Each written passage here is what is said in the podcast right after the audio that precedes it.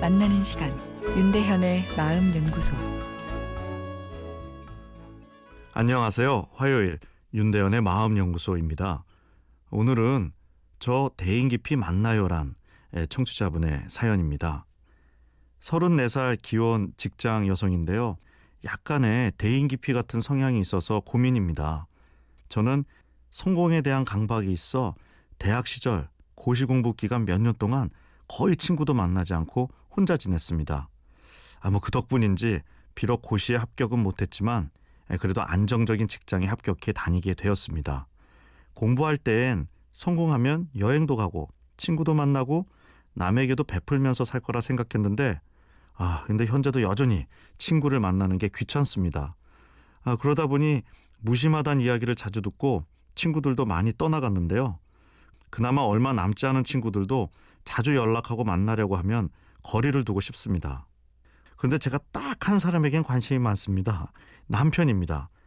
집착하고 간섭하는 성격은 아니지만 남편이랑 있을 때가 가장 마음 편합니다. 사실 고시 공부할 때도 남자친구는 있었는데 그때 친구는 없었지만 남자친구랑은 자주 만났습니다.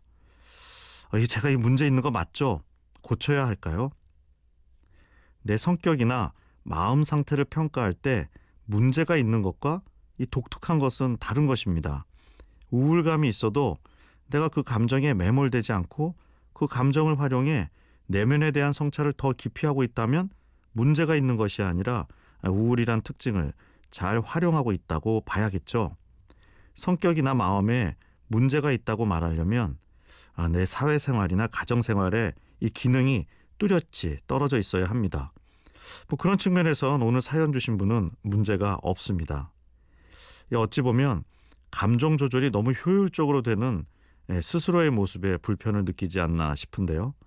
뭐 예를 들면 공부할 때 친구 만나고픈 마음을 잘 조절하는 것 같은 거죠. 그리고 이성과 잘 보내는 것도 하나의 나의 특징입니다. 예, 사실 이성은 심리적으로 달라 동성보다 그 관계가 힘든 것이 보통인데 어, 이렇게 이성과 장기간 잘 보낼 수 있다는 것은 뭐 그런 능력을 어느 정도 가지고 태어났다 이렇게 봐야겠죠.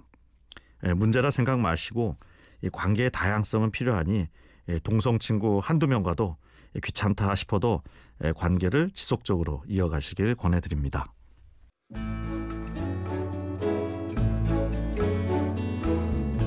윤대현의 마음연구소 지금까지 정신건강의학과 전문의 윤대현 교수였습니다.